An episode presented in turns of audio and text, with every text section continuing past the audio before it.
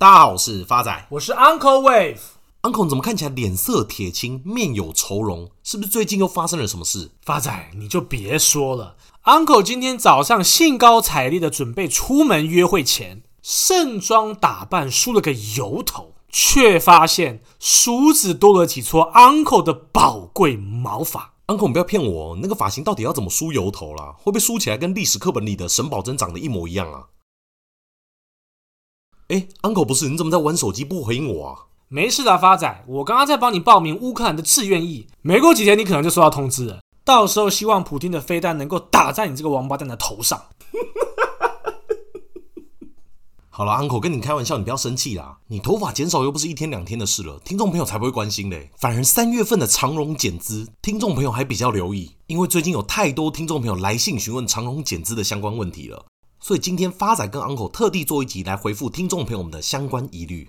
长荣海运在三月十五号公布二零二一年的财报，去年合并营收为四千八百九十四点零七亿元，全年获利两千三百九十点一五亿元，EPS 高达四十五点五七元，营收跟获利创下历史新高。而同时也宣布了减资六成，且配发十八元的现金股利，再加上每股六元的现金给股东。这时候听众朋友的问题就来了。什么是减资？而减资后对公司到底有什么样的影响？而像外国公司，比如说 Tesla、Google 分割股票，跟减资又是相同的东西吗？今天就借由这集跟大家详细的解析。减资从字面上解释很单纯，就是减少资本额，也就是所谓的股本。公司可以借由减资，让流通在外的股数变少，以达到公司要的目的。而这边后面会再跟大家分析。而增资、减资以及操作美股常听到的股票分割、反分割又有什么样的差异？像一般做美股常听到的股票分割，这边以 Tesla 为例，Tesla 在二零二零年的八月份宣布分割股票，并且以一拆五的方式进行，等于说我投资 Tesla 的股东。假使当时一股的价格是一千块美金，那么我就会变成我持有五股，每一股是两百块美金，我的股本以及我的市值是不会变的。这边用更简单点的例子，就是我拿一个五十块钱的硬币跟 Uncle 换五个十块钱的硬币，对发仔跟 Uncle 而言都是五十块的价值，意思是一样的。同理可证，反分割也是一样的意思。但反分割一般比较常出现在股价比较低的公司或者是 ETF 当中，像现在很热门的次蛋白疫苗股 Novavax，在二零一九年就曾经做过反分割，将二十股变为一股。再来就是增资，顾名思义就是增加公司资本额，也就是股本，借由增加流通在外的股数，使股本总价值增加，股价减少，但总市值不变。最后发仔为了让听众朋友更容易理解，这边以 Uncle 为例，假使今天 Uncle 这个人当成公司的市值，而 Uncle 的发量作为公司的股本，股票分割对 Uncle 而言就是头发变细。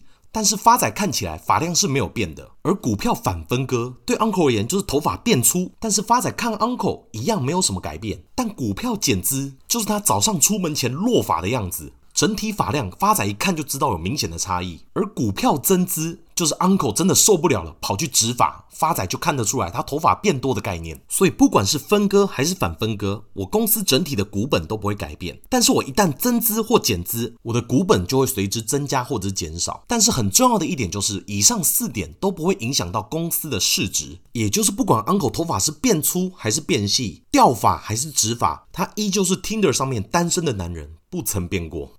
讲完上述四项的差异后，接下来就要跟听众朋友们分享今天的重点——减资。一般来讲，公司有三种不同的减资方式。第一种是一般减资，也就是所谓的亏损减资。而这种减资的目的，通常都是为了弥补亏损，让每股净值提升，恢复信用交易，避免变成全额交割股。在台湾，一般持续亏损的公司，若是每股净值低于十元，就会被取消信用交易，不能融资融券。而每股净值低于五元的公司，股票就会变成全额交割股。而每股净值的计算方式，就是公司的资产减掉负债，再除以流通在外股数，也就是股东权益除以流通在外股数。而一般减资的做法，就是公司会直接把部分流通在外的股数直接注销，这样会使流通在外的股数降低，进而使每股净值公式的分母降低，使得数字提高。这样的做法可以让公司免于被取消信用交易以及股票全额交割的风险。第二种减资方式是库藏股减资，相对于一般减资，公司直接从市场上注销股票。库藏股减资的方式是公司买回库藏股，再从市场买回来的库藏股来打消股本，这是比较温和的减资方式，相对于股东比较有保障。再来第三种减资方式，也就是长荣运用的方式，就是现金减资，做法很单纯，就是直接把现金还给股东。那通常用这样的方式，主要都是因为公司现金多，而且目前没有要进行的投资规划，那就可以透过现金减资的方式把资金还给股东。发财举例，像我们都知道，股票一张是一千股。假使今天公司宣布要减资三成，这代表我手中一千股的股票在减资完成后只会剩下七百股，另外三百股的股票就是公司付钱把它买回去。而跟现金股利最大的差别差在，现金股利会被列入二代健保补充保费以及列入股利所得税当中。但现金减资，由于是公司退还您的投资本金，所以现金减资回来的钱是不会被课税的。听到这边，大家就可以知道，现金减资反而对于大股东来讲是比较乐见。最后是大家最想知道的，减资到底对于公司的股价是好是坏？若单纯从财报的角度出发，今天减资使股本变少，那么就会提升公司的 EPS，也就是每股盈余，以及刚刚前面提到的每股净值，财务数字的改善，多少有一些增加市场激励的作用。但未来股价是否会继续上涨还是下跌，都还是要看公司的基本面来衡量。Uncle 再此做一个补充，像台股最知名的减资案例，莫过于是观光股精华了。公司在二零零二年、二零零六年两度减资，股本从二零零一年的二十一亿五千六百万元减少为二零零七年的六亿元，EPS 从二零零一年的一点六四元飙升至二零零七年的十四点三九元，成长七点七倍，股价也从二十多块涨到二零零七年的高点四百一十四点五元，成长十九倍。虽然精华在减资后表现很亮眼，那是因为公司没有营运困难，且持续。在赚钱，并不表示任何一家公司只要减资，股价就一定会大涨。那 Uncle，现在问题来了，听众朋友都在问航运三雄到底有哪一档适合投资？那会是今天减资后的长荣吗？还是有其他公司？好的，经过 Uncle 审慎评估后，所以今天 Uncle 要跟各位亲爱的听众朋友分享的交通三雄之一，便是三洋工业股份有限公司。Uncle 那个是做欧多拜的，跟今天的航运到底有什么关系啊？没有关系，所以代表 Uncle 拿错资料了。所以今天 Uncle 要跟各位亲爱的听众朋友分享的航运三雄之一，就是阳明海运股份有限公司，台股代号二六零九。公司成立于一九七二年十二月，前身为招商局，系属于国营事业。一九九六年二月民营化，现已具备内陆运输、码头装卸、投资国际物流的海运集团。根据 Alpha Liner 的统计，截至二零二零年七月份，公司在全球航商运力排名第九名。，Nuncle，在心目中排名第几名？发仔，Be quiet。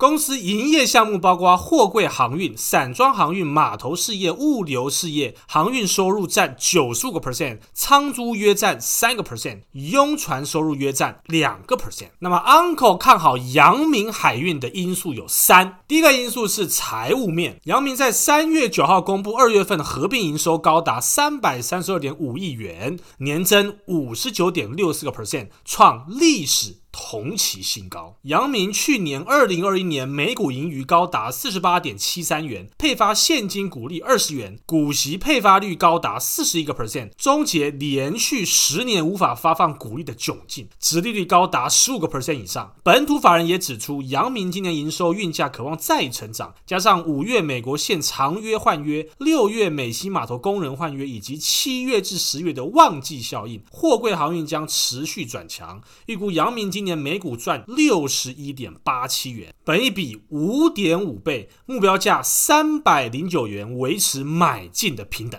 第二个 Uncle 看好的因素是基本面。欧系外资发布最新的报告指出，货柜海运市场面对中国清零政策以及美西港口劳务谈判两大变数，不排除第二季起塞港问题更加严重。加上俄乌地缘政治紧张局势，可能使集期运价回升。欧系外资也指出，上海集装箱运价指数自一月中旬以来呈现连九跌。不过近来中国疫情再度有升温的迹象，使其港港口拥塞状况加剧。再观察自二月底以来，在中国港口等候的船舶已增加二十个 percent。另一方面，尽管近期美国港口塞港缓解，欧西外资也认为此现象可能只是短暂的，主要反映农历新年过后的季节性因素。随着美西劳资谈判再起，第二季贸易货量回升，运价有望转为上涨。欧系外资也提到，乌俄冲突是海运市场的第三大变数，中欧铁路服务中断可能推动海运现货运费回升涨价。外资也指出，由于供应链依然紧俏，美国进口商在与航运业者洽谈长期服务合约时，已经大幅拉高长约的运费报价抢仓，以尽可能确保进口货物能够运达。新冠疫疫情爆发，全球产品需求强劲，已推升合约价及现货运价飙升，运输成本比疫情之前猛升约十一倍。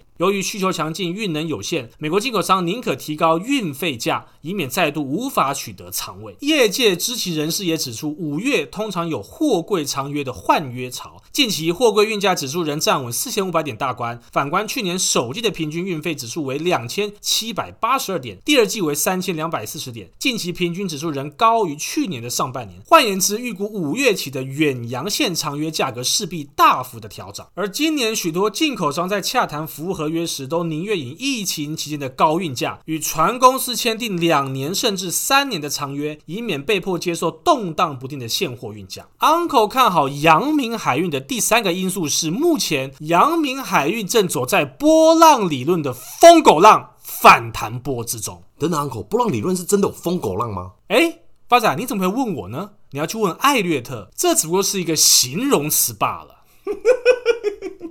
乱发明。所以未来阳明会反弹到的目标价会落在一百九十二元。